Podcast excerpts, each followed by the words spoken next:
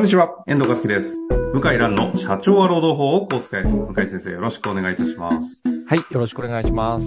さあ、ということで、今日も行きたいと思いますが、あのね、年末年始も終わりましたけれども、年始はどんなお過ごし、お過ごしだったんですか、年始まあ、あの、あまり、こう、外に出て、出たり旅行とかしないで、はいはい。あの、走ってましたね。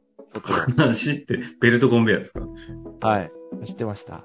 じゃあ、健康促進というか、そうですね。ゆるりとあ過ごされて。のはい、結構、気分転換になったと思います。いやーですか。まあまあ、と、特にそんな、突起事故なしってそんなで。まあ、あと本、まあ仕事の本読んで、おー締め作ったりが多かったですね。あはいそういうコツコツされたのもね、仕込みとしてあるんですね。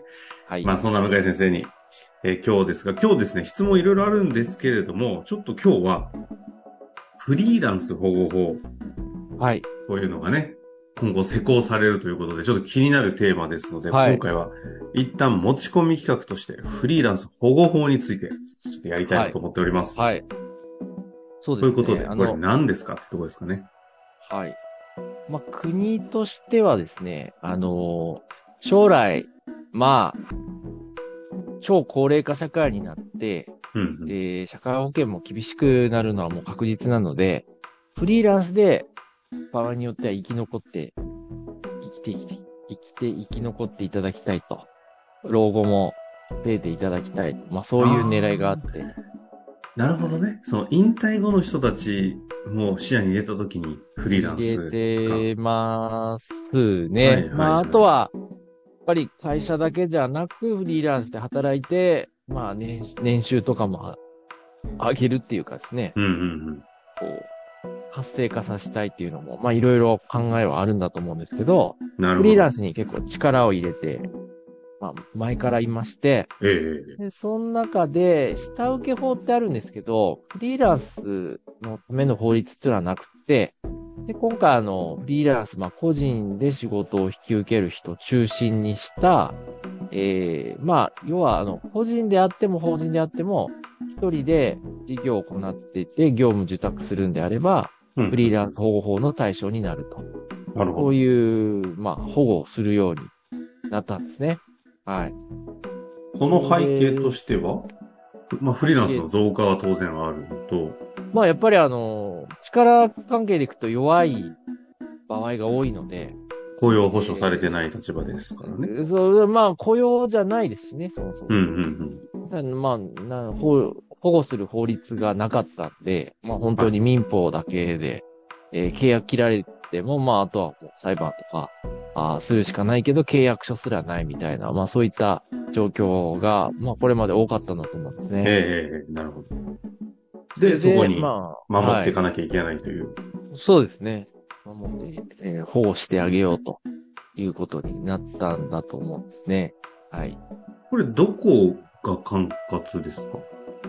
これですね、普通は公正取引委員会なんですけど、下請け法とかこういった取引関係は、厚労省も、よね。うんうん、はい。厚労省も関与してますね。なるほど。ん？だから、若干何ですか？雇用というか、労務というか、みたいな側面から守らなきゃみたいなとこなんですか？そうですそれって。そうですね。はい。そっか。普通だと、こ公正取引委員会とか、なんだ、中小企業庁みたいな。はい。がやるべきところですよね。そう、それがですね、うんうん。そう。例えばこれ、罰則は、えっ、と、罰則もあるみたいなんですけど、罰則の前に、こう、行政からのですね、地理検査とか、指導助言勧告命令ってあるんですけど、これが、公正取引委員会、中小企業庁、厚生労働大臣って3つ書いてあるんですよ。へえ。珍しい法律で。普通は1つなんですね。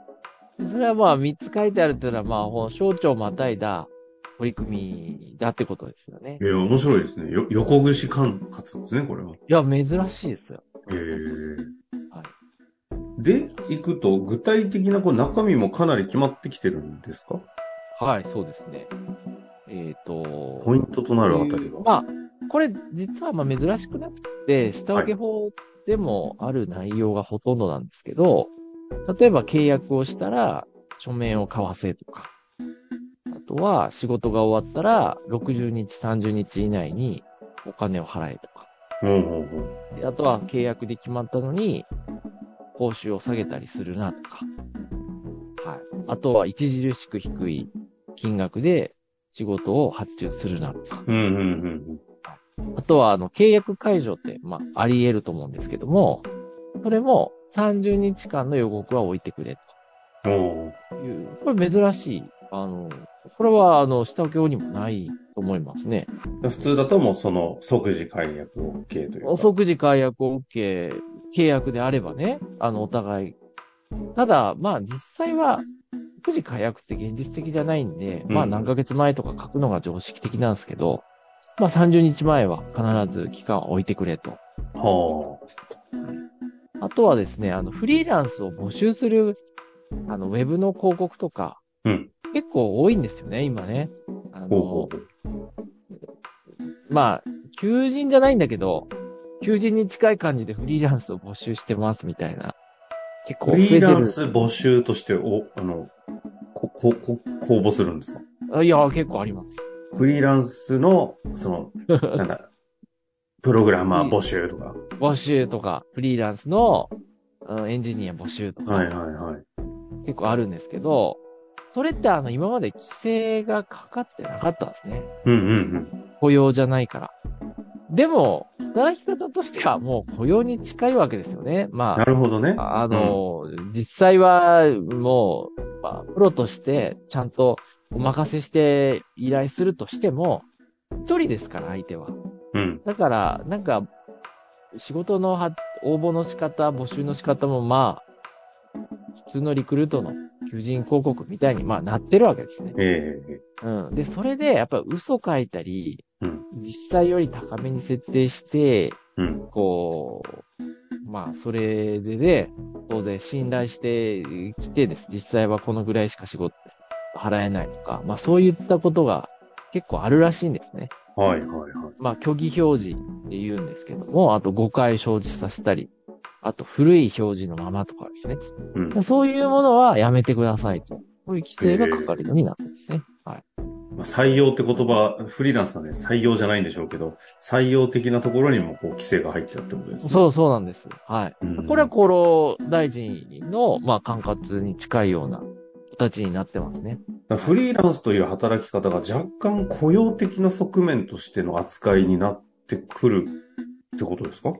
そうなんです。ね。あの、非常に悩んだと思うんですけど、法律作る人も、まあ、雇用に若干近づいてはいますねっ。てことですよね。はい、そうです。へえ。なるほどね。はい。あとですね、あの、ハラスメント防止措置義務っていうのができまして、ハラスメント防止？はい。ハラスメント防止措置義務とはできまして、あえてフリーランス向けに。はい。セクハラも結構あるんですよね。フリーランのス特有でですか？はい。女性のフリーランスの方を、被害を受けること多いと思うんですけど、パワーバランス的にも、その弱いからこそみたいなことですか？はい。でーあともまあなるほど。まあ、またハラ的なものもはいはいはい。あるんですよね。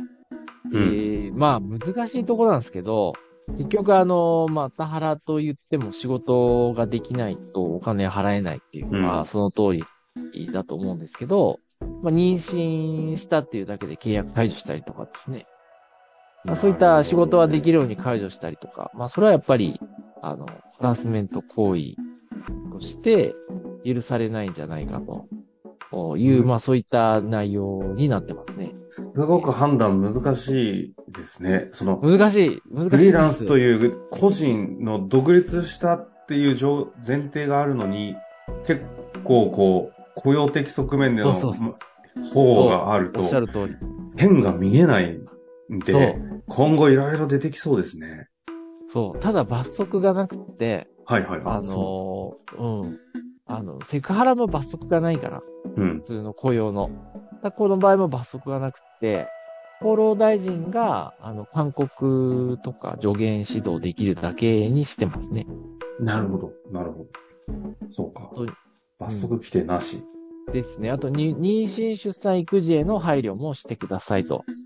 ただ、これもね、やっぱき難しくって、やっぱ一人の独立した事業主なんで、妊娠、出産するから、じゃあ、あの、仕事しなくてもお金払ってくださいって育休みたいなね、感じになるか。ね、ちょっと、それは難しいみたいで、うんあの、まあ、単に助言するだけにとどまっていて、あい、内容も曖昧になってあ、ます。そうなんだ。それは、それはちょっとむ、そうだろうなと思いますが、まあ、さっき言ったみたいに妊娠したから契約解除するとか、それはさすがに違法な解除になると思いますね。こういうことか。な、な、なかなか踏み込みきれない分野も結構、よ、余白を残しながら、一いや、旦、じ、ええ実際はこれで保護されるってことは、ほとんどないと思います。あ厳しい言い方すると。なるほど。はい。ないと思います。はい。じゃあ、建前として一旦、あの手前にま、近い、ね。ま、守りますよという発表をしたと。ええだ圧倒的に力が弱いから、うん。あのもう、まあ、あの、大企業は守ると思いますよ。大企業はきっちり契約もかっちり決めて守ると思いますけども。なるほどね。大企業の方が、ちょっとルール作り、ええ、大企業は、あとベンチャーでも上場しようとしてる場合は、当然これ守ってるかチェックされるんで、急にあの、書面の取り返しとか増えると思いますね。ベンチャーなんてね、もうフリーランスまみれですもんね。ねえ。だベンチャーで上場を目指してたりすると守るけど、それ以外は守んないんじゃないかなっていう気がして、あで、僕あの、YouTube 見てて、ーはい、はい。あの、キングコングっていう、まあお笑いコンビの、はいと西野さん？西野さんっていう方が、ニューヨークで今、ミュージカルをやっ、こう、売り出そうとしてね企ててるわけですね。そう。それで僕びっくりしたのは聞いてたんですけど、あっちってあの俳優にも組合があるんですよ。俳優とか、クリエイタはいー、。あの美術、芸術、演芸、演劇、全部組合があるんですよ。フリーランスとして入るんですか？そうそう、みんなか、まあ入ってるらしいんですね。ですから、その値段も、そのやるべきことも、料金表が組合決めてて、で、あこれはやらしちゃダメとか、これやるといくらとか、すっごい細かいんですよ。すっごい細かいの。でもある意味、そのジョ、ジョブの定義が、金額も含めて、ちゃんと業、社会としてされてるってことですか？かかわいそうで、昨日 YouTube あの、まあ、あの、出してたんですけど、はいはい。その、なんか、ティア1、ティア2、ティア3ってこう段階があって、ええ。あの、その、リハーサル公演でも何千万かかるんですね。リハーサル公演で映像化できないのに何千万もかけて、こう、スポンサー集めのためにリハーサル公演するんですけどあ、人件費めっちゃかけてってことですそうね。。演劇家のユニオンがうん当然交渉に入ってきて、うんうん。で、オタクのやりたいことはやっぱりダメだから、値段はこっちになるっつって、別の料金表を突然言われたらしいんですよ。へえ。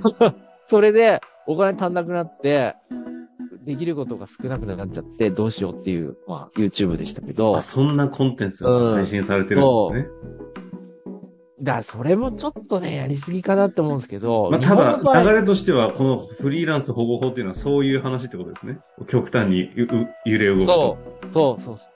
だから、ちょっとそれもね、極端なんだけど、日本の場合は日本の場合で、意外と日本人ってバラバラなんですよね。うんまあ不思議なところがあって、こういうところはなんかバラバラに行動して、まとまり取れない。ああ、なんか共同体とここが、うんこう、公用じゃないはずなのに、こういうとこは、こう、こうでバラバラなんですね。本当は、だ、労働組合の人たちも、そういうニューヨークのユニオンとか、あの EU のユニオンとか、ああいうのに方針切り替えた方がいいと思うんですけどね。うん。うーん、まあ、だだそういうのがないと守んないですよね。だってお金出す方がやっぱ強いですからね個人対発注者じゃね。うん。ちょっとなんか海外のね、ユニオンの方針とかもちょっとわからないところあるので、ちょっとまたタイミングがあれば、そういう話もお聞きしたいですが。そうですね。あの、本当もう西野さんの話はびっくりですね。ああ。でした。はい。まあ、ということで、フリーランス保護法、このまま進んでいくと、今みたいな、まあ、アメリカの方とかだと、今いわゆるフリーランスのユニオンが存在するみたいな世界もある存ってことですね。在するけど、日本はないから、まあなかなか厳しいんじゃないかなっていうのは僕の印象ですね。はいしばらくは特に大きな動きはないだろうけれども、はい、そうですね。証券取引所に入っているような上場企業、そこを目指すような会社は、ある程度動きが出てくるでしょうとね。いうところで、また何かね、動きありましたら随時発信していきたいと思いますので、質問もお待ちしております。ということで、はい終わりましょう。ありがとうございました。ありがとうございました。本日の番組はいかがでしたか？番組では向井蘭への質問を受け付けております。ウェブ検索で向井ロームネットと入力し、検索結果に出てくるオフィシャルウェブサイトにアクセス。その中のポッドキャストのバナーから質問フォームにご入力ください。たくさんのご応募お待ちしております。